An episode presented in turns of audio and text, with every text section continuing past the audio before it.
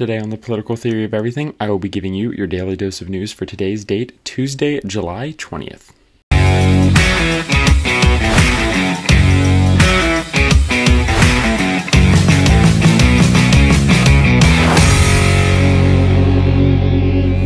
To start off our news today, we have a, an, uh, an, article from the Daily Wire. The title of this one, quote, You do not know what you are talking about, end quote. Fauci lashes out at Senator Rand Paul for suggesting he lied to Congress. So uh, the subtitle then is a quote from Fauci. If anybody is lying here, Senator, it is you. So, Dr. Fauci lashed out at Senator Rand Paul, Republican from Kentucky, on Tuesday for suggesting he lied to Congress when he claimed the National Institute of Health, the NIH, never funded gain of research, uh, gain of function research in Wuhan. Paul began the the tense exchange by implying that Fauci perjured himself when he last testified before the Senate Health, Education, Labor, and Pensions Committee on May 11th. Quote, Dr. Fauci, as you are aware, it is a crime to lie to Congress. On your last trip to your committee on May 11th, you stated that the NIH has not ever and does not now fund gain of function research in the Wuhan Institute of Virology, end quote.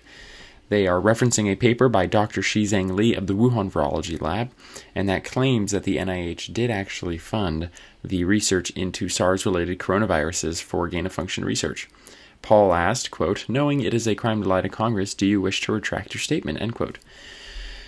To which Fauci responded, quote, Senator Paul, I have never lied before the Congress, and I do not retract that statement, end quote. This, uh, well, quote, sorry, um, this th- statement, this paper that you are referring to was judged and qualified staff up and down the chain as not being gain of function, end quote. So basically, they say that yes, they did fund that research, but it wasn't gain of function research, uh, even though it appears to be gain of function research. He then said, quote, you take an animal virus and you increase transmissibility to human. You're saying that it is not uh, gain of function question mark and uh, end quote. And then Fauci says that is correct. Uh, you, you, don't know what you're talking about. And yeah. Um, so it was quite a heated exchange. It went on for a bit uh, back and forth. I just read you to you, so I won't play the clip of it. Um, but they basically just go back and forth, pretty heated. And Doctor, uh, Senator Rand Paul is a medical doctor, and so um, he does have some knowledge, uh, at least some knowledge, and that's why they tend to go back and forth because it's basically medical personnel versus medical personnel on what's happening and such. So that happened today, uh, earlier today, this morning. And so there is that news article. I'm going to try going through these quickly for you. I know the last art, uh, last few uh, podcasts have been relatively long. So next one, CNN. Jeff Bezos reveals what the crew talked about before liftoff. Um, Amazon founder Jeff Bezos caught up with CNN's Anderson Cooper after returning to Earth Tuesday, reflecting on his trip to space and the moments before takeoff.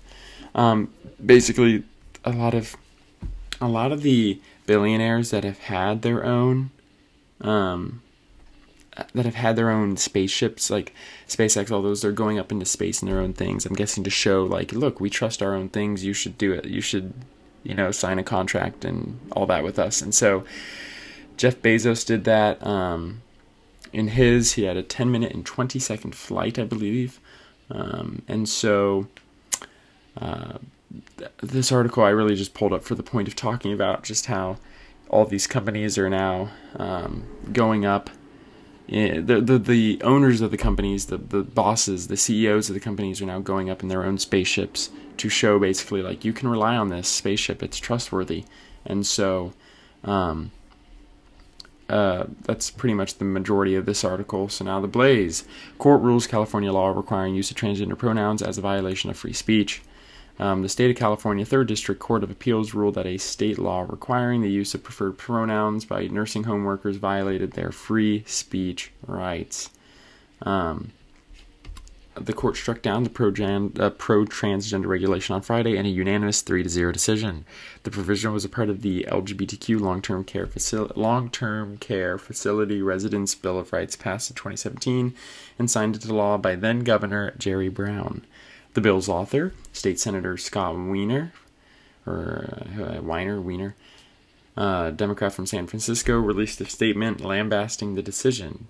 Um, basically says that this decision is offensive to transgender people. Uh, you could also say in the reverse that the bill is offensive to Christian people, or I mean, most religion. It's offensive to certain people who don't wish to do that. So um, that's that's not a very good argument.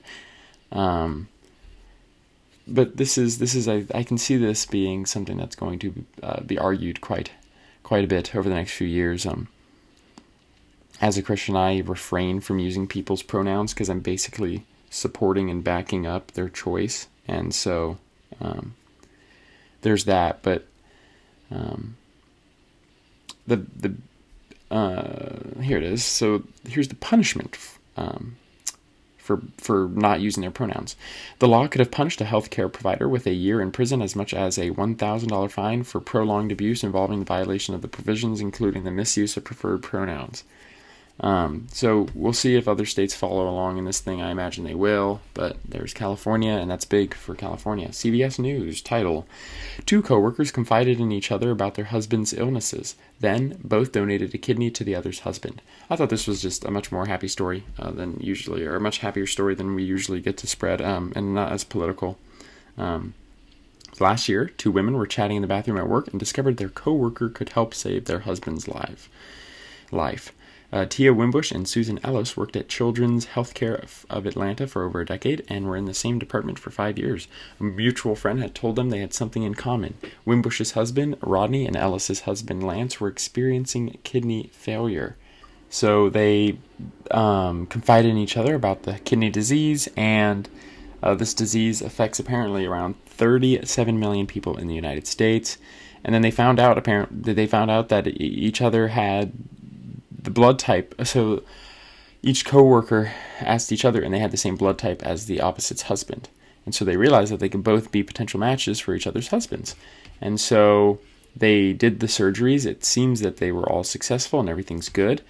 But that's awesome. So, um, quite quite the miracle, you know. Like what you would say, what are the odds? Um, what are the what are the chances that oh well you both uh, you guys should talk to each other. You both have husbands with kidney failure or kidney disease, and it's like oh, and then you also happen to be able to donate each other's to each other's husbands and help them. So quite a good story there. Uh, it's always nice to hear those.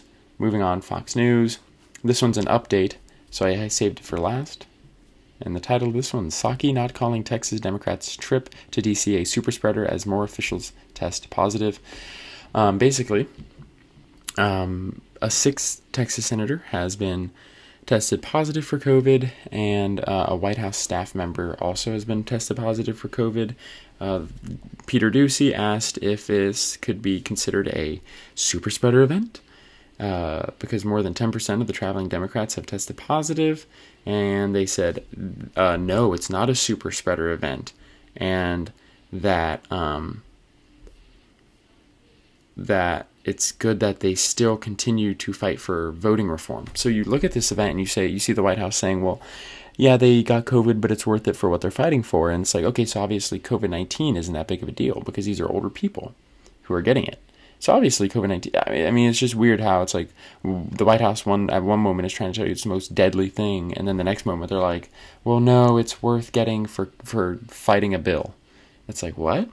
Um, it's it's just uh, it's very contradictory. There's a John Hop- Hopkins doctor came out and said, um, or uh, Doctor um, Marty Makary said that based off what he can tell, um, out of the 335 kids, I believe it is, who'd have um, quote unquote died uh, from COVID, it appears that all of them had secondary conditions. So it would, it would mean that all of them died with COVID but that zero kids this entire pandemic appear to have died of COVID itself by itself. So you just see these issues coming up.